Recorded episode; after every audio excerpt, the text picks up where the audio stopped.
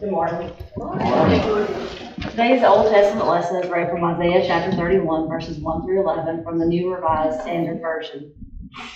The wilderness and the dry land shall be glad, the desert shall rejoice and blossom like a crocus. It shall blossom abundantly and rejoice with joy and singing. The glory of Lebanon shall be given to it, the majesty of Carmel, of and Sharon. They shall see the glory of the Lord, the majesty of our God. Strengthen the weak hands and make the firm make firm the feeble knees. Say to those who are of a fearful heart, Be strong, do not fear. Here is your God. He will come with vengeance, with terrible recompense. He shall come and save you. Then the eyes of the blind shall be opened, and the ears of the deaf unstopped. The lame shall leap like a deer, and the tongue of the speechless sing for joy. For waters shall break forth in the wilderness, and streams in the desert. The burning sand shall become a pool, and the thirsty ground springs of water. The haunt of jackals shall become a swamp, the grass shall become reeds and rushes. A highway shall be there, and it shall be called the Holy Way. The unclean shall not travel on it, but it shall be for God's people. No traveler, not, e- not even fools, shall go astray. No lion shall be there, nor shall any ravenous beast come upon it. They shall not be found there, but redeemed shall walk there.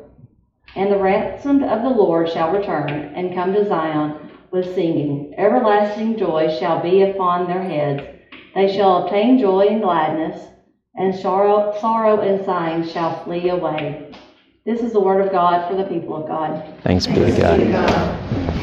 Glad to have your, your Bibles open to the passage that was just read from Isaiah chapter 35 as we go now for the preaching of the Word. And I invite you to uh, please uh, pray with me. Pray with me now as we go to, go to the Lord uh, for the preaching of the Word. And let us pray. Almighty, all knowing, and ever present God. By your goodness and grace, we approach this divine appointment with a proclamation of your living word that so faithfully speaks to our condition. Lord, grant our ears to listen carefully to the voice of your Spirit. Grant our eyes to see your kingdom at hand, and fill our hearts with courage to respond in joyful and faithful obedience. We pray in the name of God, Father, Son, and Holy Spirit. Amen. Have you ever been surprised with, with joy? You know, there's something very special uh, this time of year about a child's anticipation of Christmas. We can see it in the faces of, of our children even this morning. They're so excited because they know that it's, it's getting close. The day is, is, is near. Their joy just cannot be contained. I had a couple of occasions this week uh, when I was surprised with joy from, from our children. Now, I'll first say that I, I'm at my best and I find security in the routine. Whenever I can have a routine and keep a routine, when things are mostly predictable, that's my comfort zone. That, that's where I, I feel like I'm at, at my best. I, I can adapt and change to occasional interruptions, you know, and, and, and be just fine. But nothing steals my joy faster than my whole day being thrown off by, by a disruption that I didn't anticipate. And in the midst of this week of disruptions, we had three sick days, one snow day, and a field trip. and my week has been thrown into chaos for, for most, most of every day. But I'm, I'm learning that God is in the midst of the chaos. And joy shows up sometimes when, when we least expect it. Amen.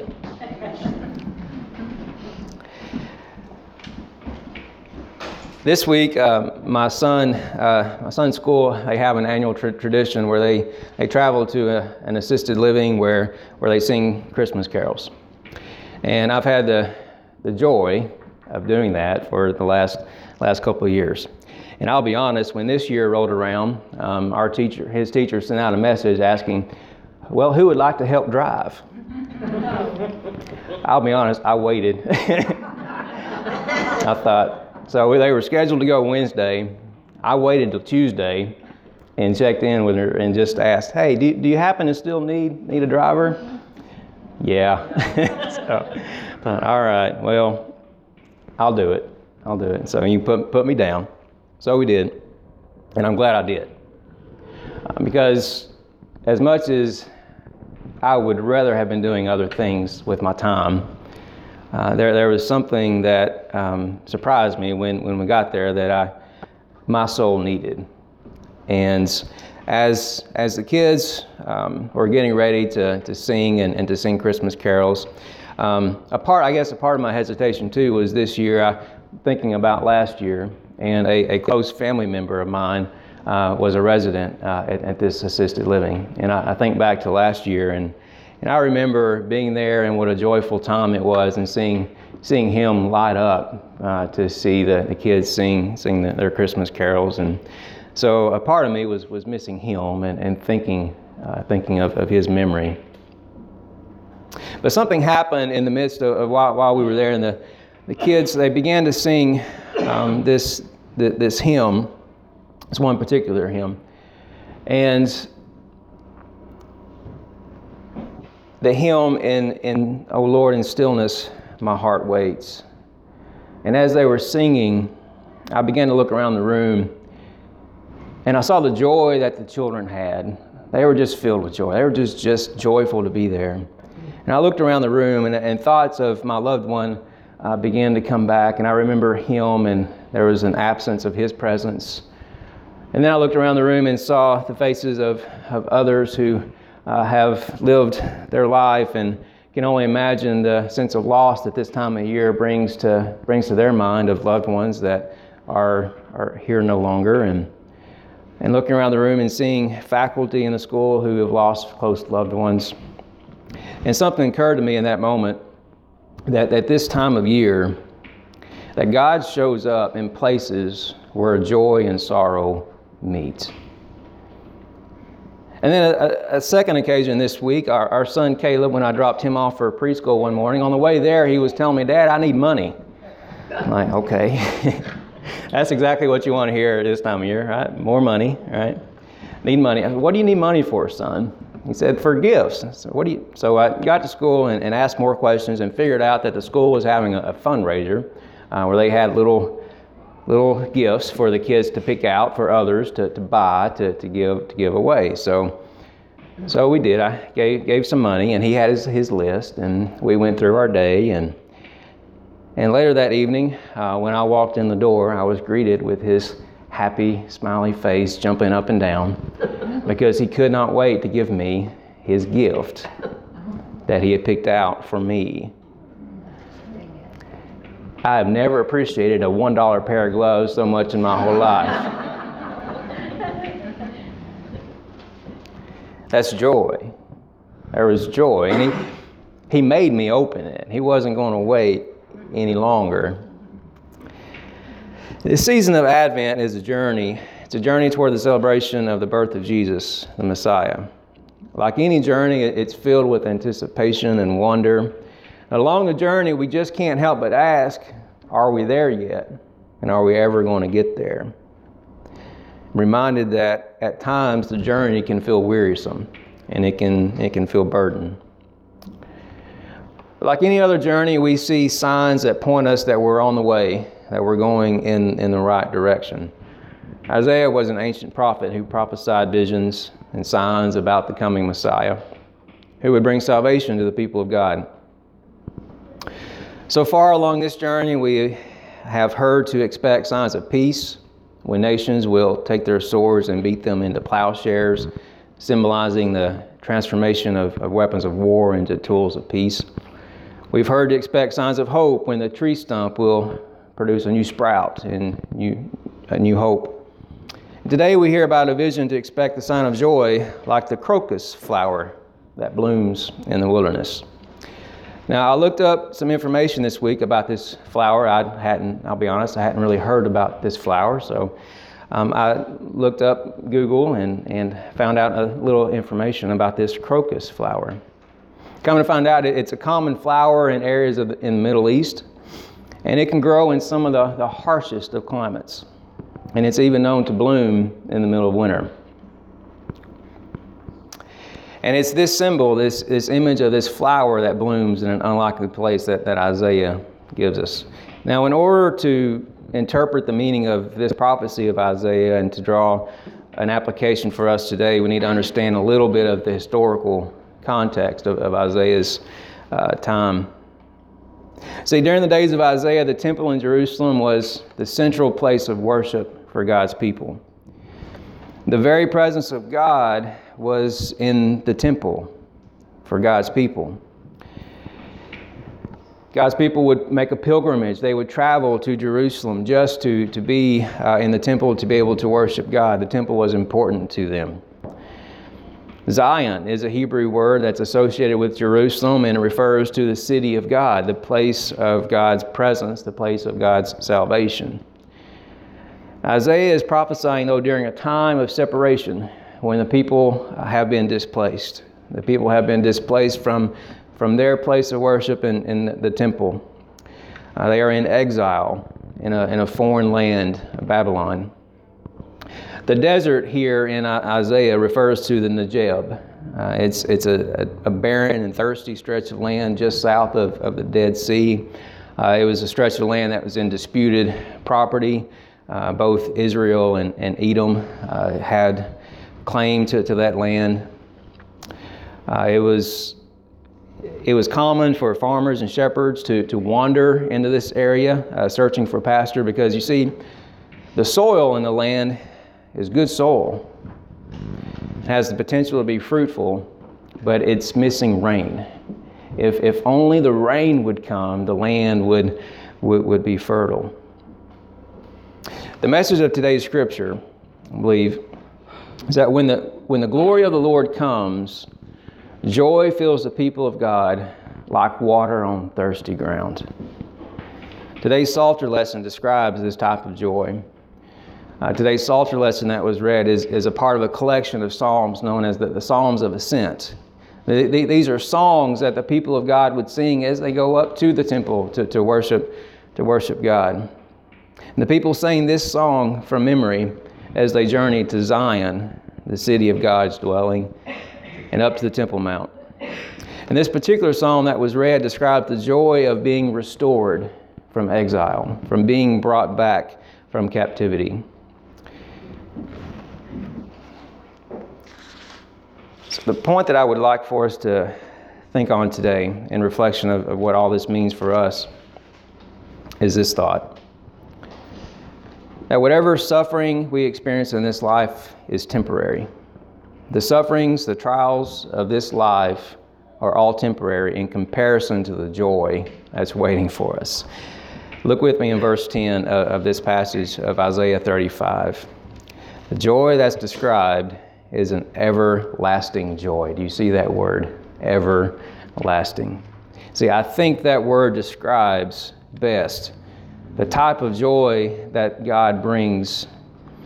And this time of year, we acknowledge that God has brought us that joy in, in Jesus. And that's a joy that is everlasting and endures through whatever suffering, whatever, whatever things come our way. We can face those things as people of God with joy because of Jesus. I want to suggest a few things this morning about this joy. First, the joy of the Lord endures through times of scarcity. Through times of scarcity. See, I think the greatest lie of the devil, the evil one, is telling us that there's never enough. Have you ever heard that lie? That there is never enough time, there's never enough energy, there's never enough, whatever it is, and you fill in the blank. I said earlier that joy has showed up, surprised me this week as we were uh, singing songs with, with Elijah and his class. And the, the song that they were singing that really touched me is, is based on a traditional Advent hymn, For you, O Lord, my soul waits in stillness. Uh, this was a, a rendition um, that's written by Sandra McCracken, and we'll play it in a little while. But there's a line in the chorus that really resonated with me as we were, as we were singing. The line in the chorus says, O joy above all other loves, in you we find more than enough. Friends, that is the message of the gospel and the message of Jesus is that in Him we have more than enough to face whatever situation is coming our way. And whatever lies of the enemy that tell us that we are not enough or that we do not have enough, the message of Jesus is that there is. There is plenty and there is more like a crocus, like a flower that blooms in places where there should not be life. That is the kind of people that God calls us to be. To be able to walk into places where there is no life, where, where there is scarcity, and to face that with the joy of abundance. Secondly, I would say that the joy of the Lord endures through times of weakness. Now, the Lord uses weakness often to make his strength known. Look in verses 3 and 4 of this chapter, where Isaiah says, Strengthen the weak hands and make firm the feeble knees. Say to those who are of a fearful, fearful heart, Be strong, do not fear. The greatest command of Scripture, friends, is to do not be afraid, to, to be not afraid. And I'm reminded that Jesus, the Savior of the world, the very presence of God, came in meekness and in lowliness as a baby, as a defenseless baby that relied on others, and in the poverty of a manger. Friends, God chooses those lowly places to do his, his great work. Thirdly, I would say that the joy of the Lord endures through times of infirmities. In Matthew 11, John the Baptist is in prison. And John sends his disciples to Jesus to ask him the question Are you the one? Are, are, are you really the one, the Messiah who's prophesied, or, or should we expect somebody else? And it's interesting that Jesus' response to the disciples of John is a quotation from, from this prophecy uh, of Isaiah. Jesus tells the, the prophets, the, the, the disciples of John, to go and say to them, Go back to John and report what do you see and hear. Go and tell John what you hear and see. The blind receive their sight, the lame walk, the lepers are cleansed, and the deaf hear. The dead are raised, and the poor have good news brought to them. See, God came that, that we might overcome and reverse all that afflicts our lives. And that is the work that God is doing in Jesus. Again, God does his greatest work in the desert places. Notice that after, after Jesus replies to, to John the Baptist, his disciples, he turns to the crowds and asks them this question What did you go out into where? The wilderness. The wilderness to see. Notice that here in Isaiah, Isaiah describes a place of, the, of a wilderness. It's in, the, it's in those places of the wilderness that God does his great work of salvation. It was in the wilderness wanderings of the Exodus that God provides water from a rock and manna from heaven. It was in the wilderness of exile that God restored the wandering heart of God's people to return to Him with a pure heart. It was in the wilderness that Jesus was led by the Spirit to be tempted by the devil and to overcome. The message of the gospel is that God shows up. God shows up when we least expect. In the most unlikely of places, God shows up to bring life where there is no life. Lastly, we say that the joy of the Lord endures through times of sorrow. In verse 10 of Isaiah 35, and the ransom of the Lord shall return and come to Zion with singing. Everlasting joy shall be upon their heads. They shall obtain joy and gladness. Sorrow and sighing shall flee away. And did you hear the words of the psalm that was read in verse 6 of Psalm 126? Those who go out weeping, bearing the seed for sowing, shall come home with shouts of joy. Friends, Jesus came to bear our sorrows so that our sorrows can be turned into joy and our mourning into dancing. You know, apparently this is a good time, a good time of year to, to find flower bulbs. Uh, I did some looking around this week and I found uh, crocus bulbs on sale for 75% off at that. So I brought some with me today. I brought them for you to have to take with you as a sign. So in just a moment, I'm going to play play the song that I mentioned earlier, "Come Light Our Heart," and "Oh Lord, in You, our our, our in stillness we wait." And as I play this song, I want to invite you to come. Come as you feel led. Um, the crocus bulbs are here by by the communion table. I want to invite you to come, and as you come, name your sorrow. If you're here today and you're carrying a sorrow with you, carry that sorrow with you and pick up the crocus bulb. And as a sign of releasing your sorrow to the Lord, take, take it with you and plant it. We're a little late in the season for planting, according to the, the chart. It says to plant before the first frost, but I think it's warm enough and wet enough to probably do it today and, and get by with it. So plant it in faith and I would encourage you to, as Easter approaches, if, if it sprouts a bloom, take a picture of it and share it and share it with others. But, but come and, and name your sorrow, take it and, and, and release your sorrow to the Lord in faith, trusting that joy will blossom. In the name of God, Father, Son, and Holy Spirit. Amen.